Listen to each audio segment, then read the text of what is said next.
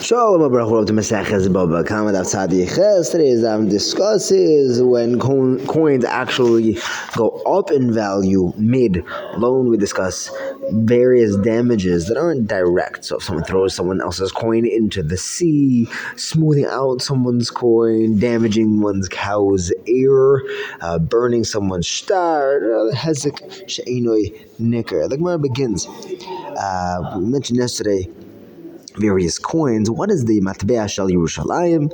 And it says it's a coin that either has the words or the image of David and Shlomo on one side and Yerushalayim HaKodesh on the other. And the Matbea Shal Avraham Avinu is a Zakin and Zakina on one side and a Bachar and Besula on the other side, representative of the love, the relationship that I'm, I'm and Sarah had, you can imagine there are uh, endless perushim on the significances uh, gestured to here.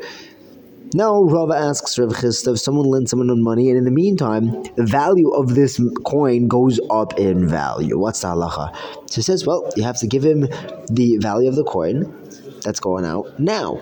So he says, hold on a second, even if the value shot up and now like the is he has to give him like an entire massive sieve worth of kli. He says, yeah. And he says, even if it's like this really big kli, is this tratio? He says, yeah. He says, hold on a second then the thing that he actually lent him is a lot less than the thing he's getting paid back. This looks very much like ribbis. So Rashi says, you have to see. It depends on what happened in this appreciation of value. Is it because the amount of silver actually went up? Then you'd have to deduct, deduct that amount when he's returning it. But if that's the way that the market shifted, then we're not going to deduct it for him. The actual silver is worth more. If he were to melt it down, he's getting paid a lot more than what he lent. So rather, Papa says in Hanami, and Rav Yeshua says that we talk had this story with this Argim. There's an individual, uh, Agridamus, and uh, he got paid back less than what he did. He got you know eight out of ten, eight tenths of him paid back because of this appreciation. Now Rabbah tells us if someone throws someone else's coin into the sea, he throws it into the Yam HaMelech. Uh, yeah, I'm sorry, Yam HaGodol. Yam HaMelech is where it's totally gone. Over here, it's not gone. It's right here. It's in the Mediterranean. So here he's Potter. Why? Because he could say, look, right here. There's your coin. Go take it. I didn't destroy it. It's right here. It's just underwater. Now, there are two qualifications to allowing this person to be potter for what he did. The water has to be clear, or Taisa says just means accessible, not dirty. And number two, it can't be that he took it out of his hand and threw the coin in. That's he has to pay that back. It's just that the guy was holding his own coin and the guy shoved his hand to make him drop it in. Over there, he will be potter because he didn't actually do any uh, recognizable immediate hezek. Now Rava asks, we learned that you can't be mechalel, you can't put the financial value of your meiser sheni and be paid it onto money if that money isn't in your rishos. For example, if the money is far away in the city called Kasatro, which is dangerous, hard to get to, or in Har HaMelech, or his wallet fell into the Yamagadol, it's not chal. Meaning, if it's underwater, it's under the sea, it's ungettable, that means that it's gone. So if I take your money and I make it fall into the Yamamelech, I should be chayiv, I made it be gone. So Rab answers that that Meiser is different if they were more machimer because the pasuk says v'tzaras hakesev biyoducha, and over here it's not in your hand, but that's a special thing by Meiser. But by Hezek, we're not going to say that making it fall into the sea is something that we're going to be mechayev you for. Now Rabbah says if someone smooths out someone else's coin, he is potter. Why? He didn't do anything, but that's only if he smashed it in with a hammer, he flattened it. If he actually filed it down, there he caused a loss. There's less silver or gold here. Now, Rav asks on this, we learn that if someone hits someone else in the eye and blinds him, or uh, he deafens someone's Eved, so that Eved has to go free, right? If you knock out an eye, or if you do some intense damage like that.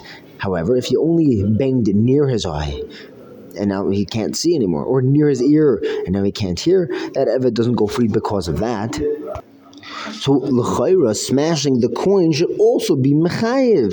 The Gemara says that Rabbah has his own shita. He says over there by the deafening that if someone deafens one's father, he's chayiv misa because deafening someone's ear automatically means that some blood was released because of this hit, and that's the reason why he's going to be mechayiv. But lav go over here smashing in a coin. There's nothing else that's happening besides for just flattening it out, and there's no direct hezek in doing so. Next, Rabbah says if someone damages his someone else's cow's ear, so he gives it a mum, but you can't see this mum, he's going to be potter. Why? Because most cows are meant to work, not to be brought on the mizbeach. So now, and the only damage that was caused was not in the work; it was only invalidating it as a carbon. So now Rava asks on this statement of Rabbah, we learned that if someone does melacha with an animal that was going to be a para aduma, or the mechatos, the water for the for the uh, juice. He's part of b'dina odom b'chayiv b'dina shemayim. However, that's only if he actually works it, where that's it's obvious that he, he worked it. That's an, an obvious hezek. But if he were to pierce his ear, something like that, something that's unrecognizable, he would even to working is something that you can't see any change in the animal. But if he does a physical change in the ear, there he should be chayv even be de adam. How come over here we're pottering the guy for hurting the guy's cow's ear? The Gemara says, you know what, you're right. By para aduma, even if he were to pierce the ear, he would be entirely potter. The only reason why we said a case of malacha was to be mechadish, that even though it's not hecker, you can't see the that he did on this cow, he's still chayiv b'din shemayim. And in the next case, we have a telling us that if someone burns his friend's shtar, he doesn't have to pay him anything more than the value of the paper. Oh, hey, look, I, I burnt your paper. You want me to pay for your paper? I there was a million dollar contract in there. I burnt paper. So Rabbi Bar asks, what exactly is the case with this shtar? If there are witnesses that can tell you how much was written in the shtar, they could just rewrite another one. If there are no witnesses, then Taka, of course the guy's potter. He didn't do anything. He burnt a piece of paper. We have no idea what was in this paper. So Rabbi says, we're talking about a case where both parties, Rashi learns one way or the other, that either the guy who was lending or the guy who was lent to, they, they're going to trust each other. Do you say it was a million dollars or it was a million dollars? Now, Rav Dimi Bar Chanina suggests that what Rabbah is saying here with the burning of the shtar is a machlekes between Rav Shimon and the Rabbon. And Shimon, he's the one that says that that davar hagoyrim lemamoin, something which has in it the value of money, but it itself isn't money. That counts as money. So he'll say you'll be high for burning the shtar because the shtar is the equivalent of the money that it can produce. The Rabbanan say that something which is goyri moment doesn't count as moment itself, so they would not be mechayiv. You didn't burn money, you burned paper. Now Rav Huna Rav Yeshua asks.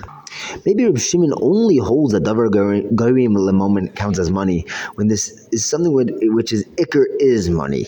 Like Rabbah says that if someone steals chometz and he holds onto it over Pesach, if someone burns that on Cholamoid, he's potter because everyone has a mitzvah to burn chometz on Cholamoid. But if he burns it after Pesach, this is the Mechlekes of Shimon and the Chachamim.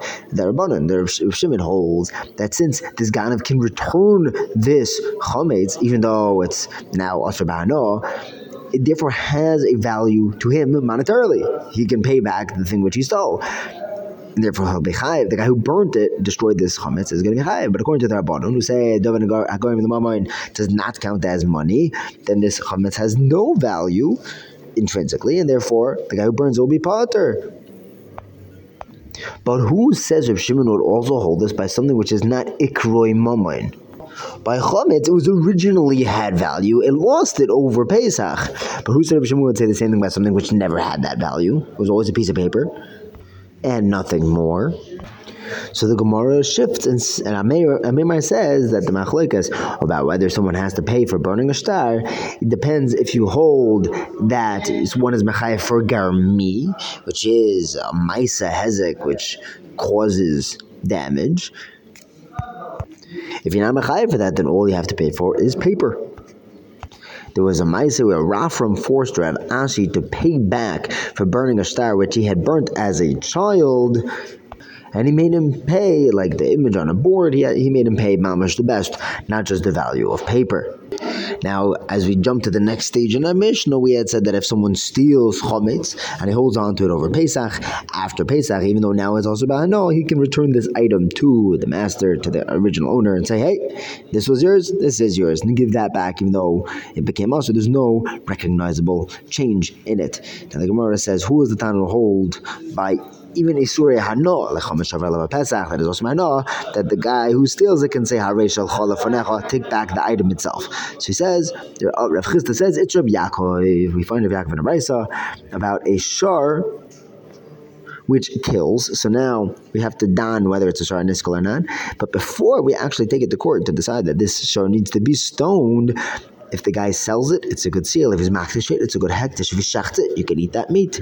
And a shoymer, if it happens on his watch, he could just return it to the owners, and that's fine. But once the din happens, and we already passed that this ox is now a haniskal has to be killed. Now, if you try selling it before you actually get a chance to stone it, that's not a good seal. If he tries to be makdish it, it's not a good hektish. If he shachts it, that meat is aser. And the shomer can't just return it back to the owner; he has to buy him a new one. Rabbi Yaakov, however, says even after the din was finalized, the verdict came out that it's a shar haniskal, the shomer can still return it to the person who entrusted him with it.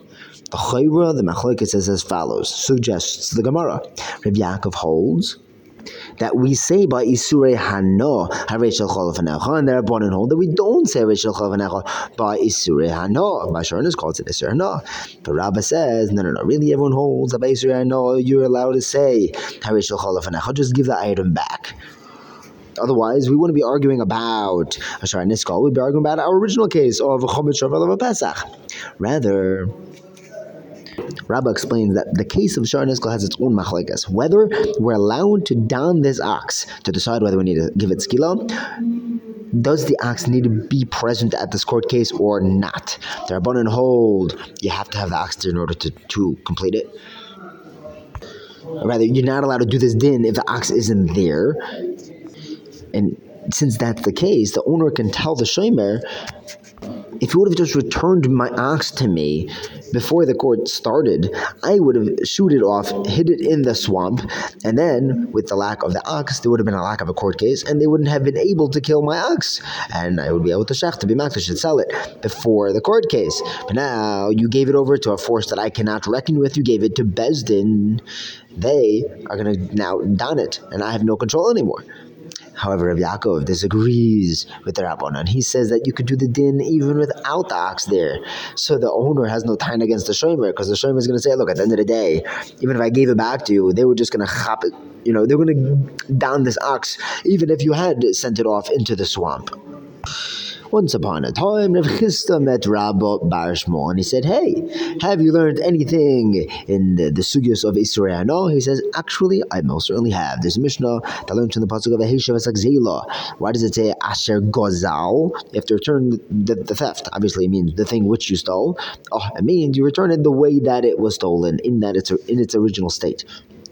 We learn from here that if someone steals a coin and the coin becomes no, it's no longer valid currency. If he steals fruit and they rot in the wine and it sours truma, it becomes tomei chometz and it stays in his possession over Pesach, an animal, and he doesn't obey with it, to bestiality, an ox before it actually got donned as a Shar HaNiskal, he can take this animal and give it back and say, this is what I got from you, this is what I'm giving back. Now, who holds that he's allowed to return this animal which killed, the shar that killed, before they actually don it? But once the, the case was over, he can't just return it as is, he has to buy him a new one. It's the Rabbanon. So the same Rabbanon who say that they can they can't don the court case without the animal. In, if they're the, the ones who are saying this brisa, they also say the chometz over lava pesach can be returned as is, even though now it's also no.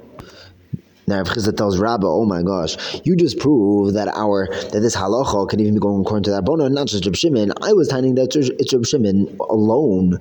If you find any of the other talmidim, don't tell them this vart because they're going to start asking me kashas, which is an interesting uh, statement, which needs parish.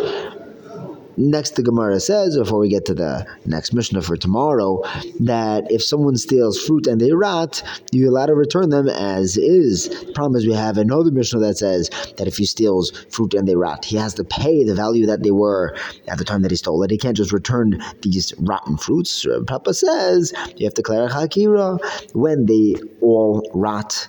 He has to return them the way he stole them. He can't return. You know, this isn't the thing that he stole anymore. But if only some of them are rotting, he can still return it as is, and the Gazlan doesn't have to pay up full from what he's stolen. stolen. Again, we want to encourage guys Gazlanim to return what they stole. Thank you for learning with me. Have a wonderful day.